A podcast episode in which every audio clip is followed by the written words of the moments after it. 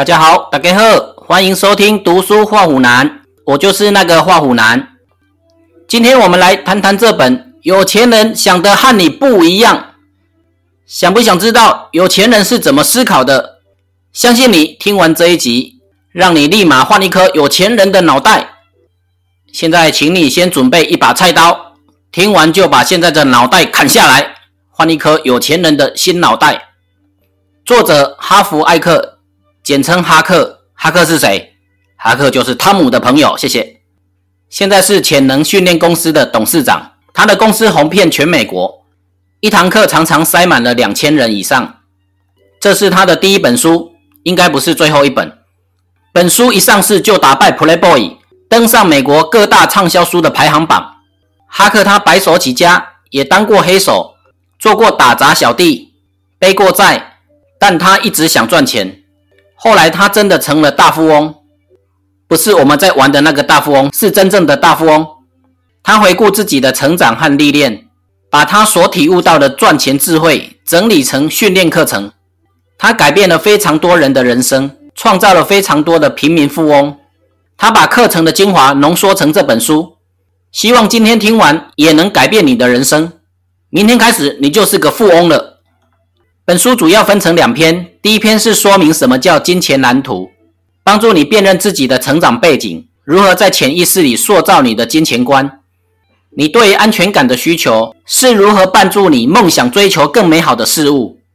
第二篇是介绍十七条财富档案，逐一检视有钱人的思考和穷人的思考方式有什么不同，帮助你建立可以让自己致富的想法，让你踏出成为有钱人的第一步。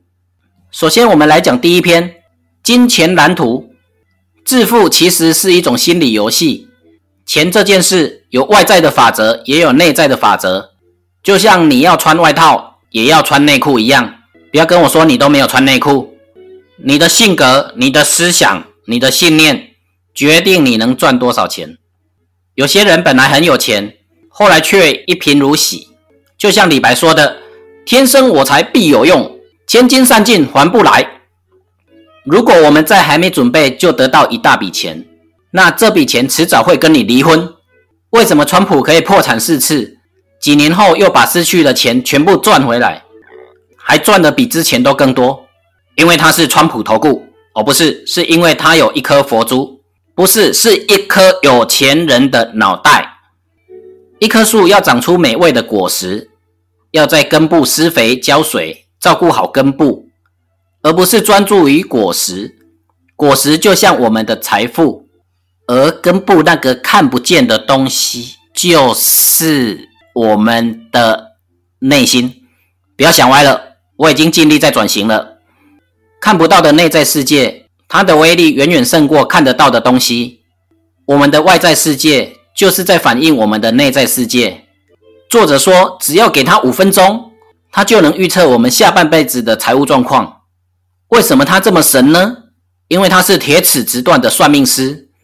是因为每一个人都有一份自己的金钱蓝图，它深植在我们的潜意识。这张蓝图就能决定我们的金钱命运。金钱蓝图就是我们对金钱所采取的态度，包含了对金钱的想法、感觉和行动。想法产生感觉，感觉产生行动。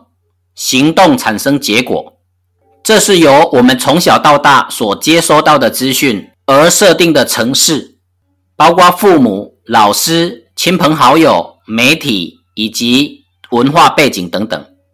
你对钱的想法和行为是被教出来的，这些教导会变成制约，再变成自动反应，一辈子控制着你，然后你只好点播一首彭羚的《囚鸟》。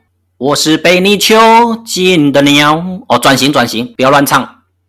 如果要改变金钱观，就要修正你心中的金钱档案，改变你原本的城市设计。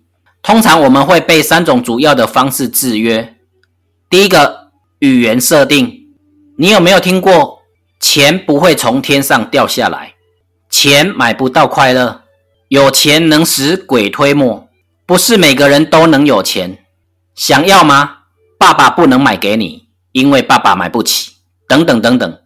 作者举了一个例子：史蒂芬小时候，他妈妈告诉他，有钱人都很贪婪，他们都吸穷人的血，顺便也吸穷人的老……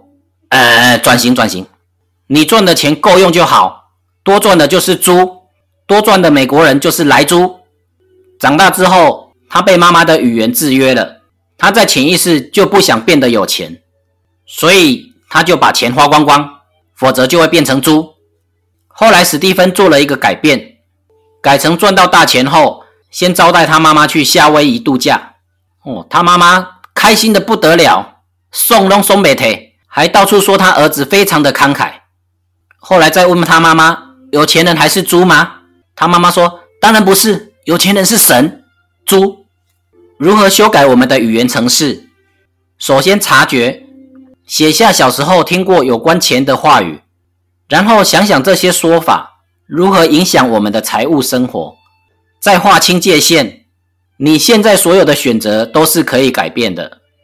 然后把你的手放在你的心上，说：“我所听到关于金钱的看法，不见得都是对的。我要选择新的思考模式，让它帮助我得到快乐和成功。”第二种影响，模仿。有没有听过“有其父必有其子”？拍碟卡拍出和顺。在钱有关的事情上，我们通常会跟爸爸或妈妈一样，或者结合爸爸妈妈的做法。如果都不是，那就去看看跟隔壁老王有没有一样。作者毕业后的事业也是起起伏伏十几年，后来发现他是跟他爸爸那种时好时坏的赚钱模式有关，但也有可能你会完全跟爸妈完全相反的模式，可能是出于恐惧或愤怒。而想致富，或者是为了证明自己而成功，因为这样而有钱的，永远也不会得到快乐。那要怎么改变呢？察觉自己跟父母处理金钱的方式有哪些是一样的，哪些是不一样的。这个模仿如何改变你的财务生活？了解你所模仿的观念是他们的，你要选择你自己的方式。第三种影响，特殊事件。作者举了一个例子。有一个护士叫 Amy，因为她的咪咪只有 A 罩杯，所以叫 Amy。她十一岁时，全家到餐厅吃饭。后来，她父母为了钱的事吵得不可开交。突然间，她爸爸心脏病发，从此天人永隔。后来，金钱和痛苦就在她的心中紧密相连，因为他根本没发现，是因为服务生只穿着内衣裤在服务，所以才导致他的爸爸心脏病发。要如何改变呢？你可以回想小时候曾经遇过哪些与钱有关的事，在情绪上或情感上造成重大反应，它如何影响你目前的财务生活？要放开以前那些没有正面意义的金钱经验，并创造新的富裕的未来。你的金钱蓝图会决定你的财务生活，进而影响你的人生。你要把你的金钱蓝图设大一点，例如，川普就把他的金钱蓝图设定为一百亿美元。你的内心会追随你的金钱蓝图。如果你把金钱蓝图设定在一千万，那你是不可能赚到一百亿的。仔细观察自己的想法，而且只接受使你更有力量的那些想法。第二篇，我们来讲讲财务档案。有钱人和穷人不一样的十七种思考方式和行为。一，有钱人相信我创造我的人生，穷人相信。人生发生在我身上。如果你想要创造财富，就要相信是你自己在掌握人生。特别在金钱方面，穷人觉得他无法一手掌握人生。难道是因为胸部太大才无法一手掌握吗？不要再乱说了。穷人常常扮演受害者的角色。受害者有三个特征：一、责怪，受害者都怪经济不景气，怪政府，怪股市。怪老板，怪客户，做错的永远是别人的问题。怪当怪塞，每生看拖出兵，而不是自己的问题。第二个特征，合理化。受害者常常找借口，想办法合理化。例如，他们会说钱不是很重要。如果他们觉得钱不重要，那钱很难留在他们身上。钱当然重要啊，太重要了。觉得钱不重要的，请汇到以下这个户头，谢谢。第三个特征，抱怨。根据宇宙通行的定律，你所关注的事情会扩大。如果你一直关注在你抱怨的事，那就会引来更多的抱怨。像我每天都抱怨我长得太帅，所以我越来越帅。我真的是千百个不愿意呀！天下没有所谓有钱的受害者这回事。你要相信你的力量，你的财富是你创造的，你的贫穷也是你创造的。第二个档案。有钱人玩金钱游戏是为了赢，穷人玩金钱游戏是为了不要输。大部分的人在乎的是求生存和保住安全感，而不是创造财富。真正的有钱人，他们想追求的是拥有大量的财富，而不是一点点钱，而是很多很多的钱。点分拢是用来打小几千块的点，不你给一百块。如果你的目标是过得舒服就好。那你很可能会躺在养老院，永远也不会有钱。但如果你的目标是赚大钱，什么是大钱？就是把你的钱拿去放大二十倍，就是大钱。那么最后很可能你会舒服的不得了，会躺在比较好的养老院。三，有钱人努力让自己有钱，穷人一直想着要变有钱。根据吸引力法则。宇宙会尽量可能答应你，支持你。如果你给的讯息很混乱，宇宙就不会了解你到底想要什么。一下子听到你想要变得有钱，一下子又听到你说有钱人贪得无厌，一下子想要有钱让生活变得有趣，一下子又想钱并没有那么重要。宇宙说他被你搞混了。你到底是被冲啥小朋友？你到底想要什么？要让宇宙明确知道。大部分的人没办法得到他们想要的东西，最大的原因是他们不知道自己想要什么。想要有三个层次，第一种是我想要变得有钱，每个人都嘛想要变得有钱。第二种是我选择要变得富有，有稍微好一点点了。第三种是最好的，我致力于变得富有，致力就是在南美洲，就是毫无保留的贡献自己，献出自己的肉体，完完全全的付出，以达到富有的状态，做任何该做的事，付出任何该付出的时间。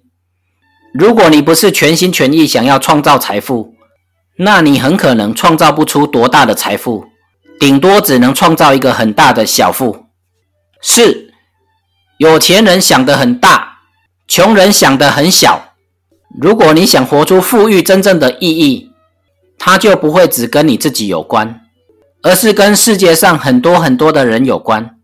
必须为别人的生活增加价值。每一个人在这个世界上都有一个使命。最快乐的人是完全发挥天赋的人，服务多一点人。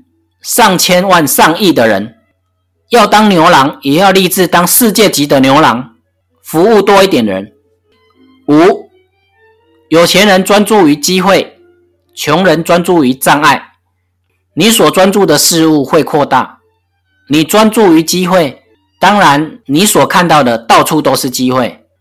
如果你想变得有钱，就专注在赚钱、存钱和投资上面。把时间和能量放在想法和行动上，稳定向前，朝着目标前进。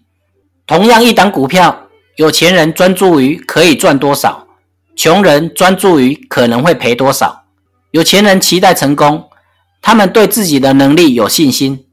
万一天不从人愿，他们可以找到其他方式来达到成功。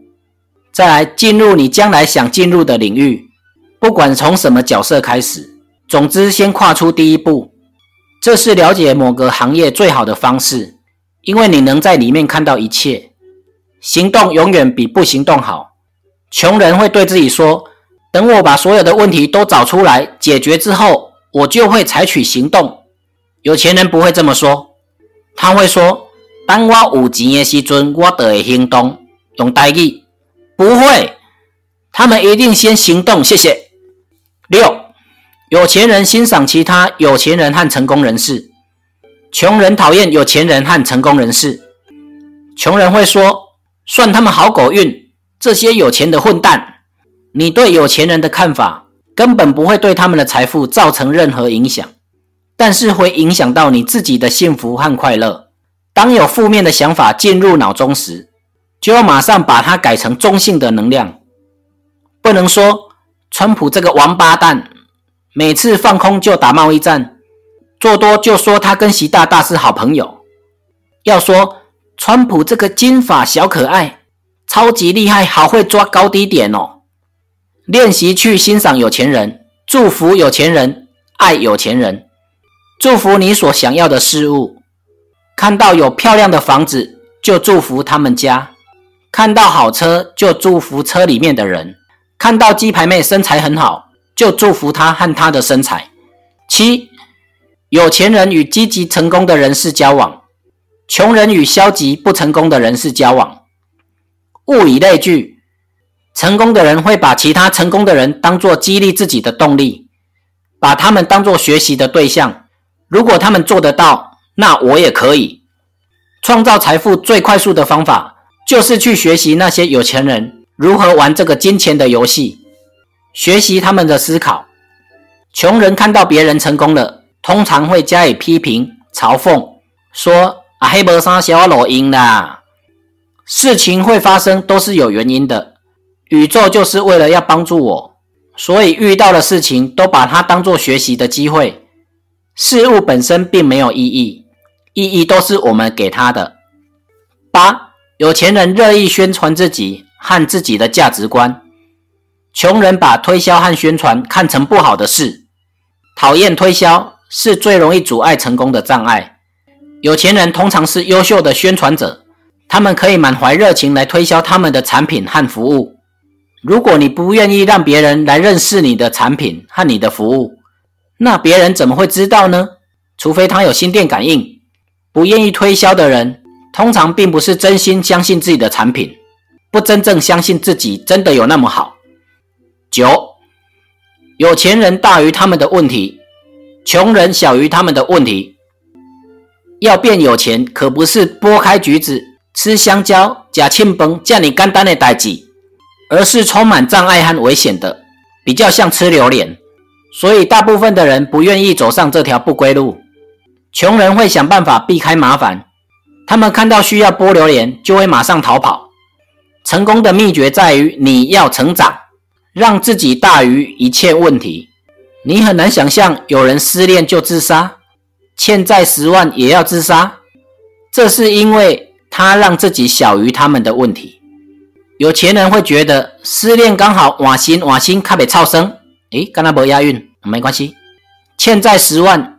也只是零钱而已，问题永远都在。你要成长到非常大，就会觉得问题都不是问题了。十，有钱人是很棒的接受者，穷人是差劲的接受者。很多人觉得自己不值或者不配，认为自己不够好。大多数的人成长过程都有被处罚的经验，做错了事就会被处罚。我们被过去的经验所制约，所以长大变成我不好，所以我没钱。你要知道，上帝并不会在你的屁股盖上一个 CAS 优良产品，所以你有价值。你没有盖就是没有价值，那个都是我们自己盖上去的。是你决定你自己有没有价值。不相信自己有价值的，明天就去屁股上刺上一个 CAS 的符号。这样你就变有价值了。事实上，你说你有价值就有价值，不管你值不值得，你都可以变成有钱人。只要有一个给予者，就必定有一个接受者。如果你不愿意接受，那你就剥夺了那些想要给予你的人潜在的快乐，他们会感觉很糟。更糟的是，如果你不是心甘情愿的接受，那宇宙下次也不想给你了。所以我们要完全开放，而且乐意接受宇宙的赠与和祝福。下次发现了钱或收到钱时，就用很兴奋和很刺激的态度，让自己爽一下。十一，有钱人根据结果拿酬劳，穷人根据时间拿酬劳。拥有稳定的薪水没什么不对，但不要让它阻碍你赚更多的钱。穷人喜欢拿固定的月薪。有钱人则喜欢根据他们的产出的结果来获得报酬。他们的酬劳是权利金，或是获利百分比、股票盈余或利润分享。有钱人相信自己的价值，相信自己有能力发挥价值。永远不要为你的收入设定上限。作者认为，每个人都应该拥有自己的事业，不管是专职还是兼职。十二。穷人想着如何二选一，有钱人想着如何两个都要。有钱人住在富足的世界，穷人则住在受限的世界。你想要很成功的事业，还是亲密的家庭关系？你要专注于事业，还是开心玩乐？你在生命中要得到的是财富，还是生命意义？你要赚大钱，还是做你喜欢的工作？你想要金城武还是玄彬？以上所有的答案都是两个都要。以后面临选择时，就问自己：我如何两个都得到？鱼和熊掌可以兼得，还可以得到一杯世界上最好喝的果汁。鼠牛虎兔龙蛇马羊猴鸡狗猪，记住，永远都想两个都要。十三，有钱人专注于自己的净值。穷人专注于自己的工作收入，真正衡量财富的标准是净值，不是工作收入。包括你的现金、股票、债券、不动产、基金等等。诗诗有两种，收入也有两种，工作收入和被动收入。这两种收入都能够提升你的资产净值。专注于建立你的净值，就会出现好的结果。十四。有钱人很会管理他们的钱，穷人很会搞丢他们的钱。我们念书时，学校并没有教我们怎么管理金钱，我们只学了历史、地理和健康教育。钱是越管越快，让你能够财富自由。千万不要说等你有钱了再开始来管理，一点点钱就要开始管理了。培养管理小钱的习惯和能力，才有机会得到大钱。就像不要等说，我瘦了十公斤，我就会开始运动了。没有开始运动是不会瘦的。作者建议我们开四个账户：百分之十存入储蓄账户，百分之十存入玩乐账户，百分之二十存入教育账户，百分之五十存入基本需求账户。要由你来控制钱，不要让钱来控制你。十五，有钱人让钱帮他们工作。穷人辛苦工作赚钱，努力工作很重要，但光靠努力工作不会让你致富。全世界有几十亿的人，每天工作累得跟狗一样。当然，现在做狗是不会很累啦，但这些人大部分都很穷。反观有钱人，整天玩乐却很有钱，钱就是他们的精力。有钱人用事业投资来为他们努力工作。你的目标就是早日达到财富自由，过着你想要过的生活。穷人只想着眼前，一看到棉花糖就马上吞下去。有钱人想得很远，棉花糖一定要放到很久很久才会想要去吃，放到棉花糖都变成了糖水也不吃，最后只吃那根棒子。专心专心，不要乱讲。有钱人买会增值的东西，穷人买会贬值的东西。有钱人收集土地，穷人收集账单。有钱人把每一块钱都当做种子，种下去之后可以赚到更多的钱。现在马上拿钱去你家后院种下去，以后你就会有很多钱树可以收成了。十六，有钱人就算恐惧也会采取行动，穷人却会让恐惧挡住了他们的行动。天天想要变有钱，并不会变有钱。还要配合行动，那五个孩子才会出现在你的面前。行动是内在世界和外在世界之间的桥梁。恐惧、怀疑、忧虑是阻碍了成功的重大因素。有钱人也会恐惧、怀疑、担心，但他们就是在恐惧的时候还会行动。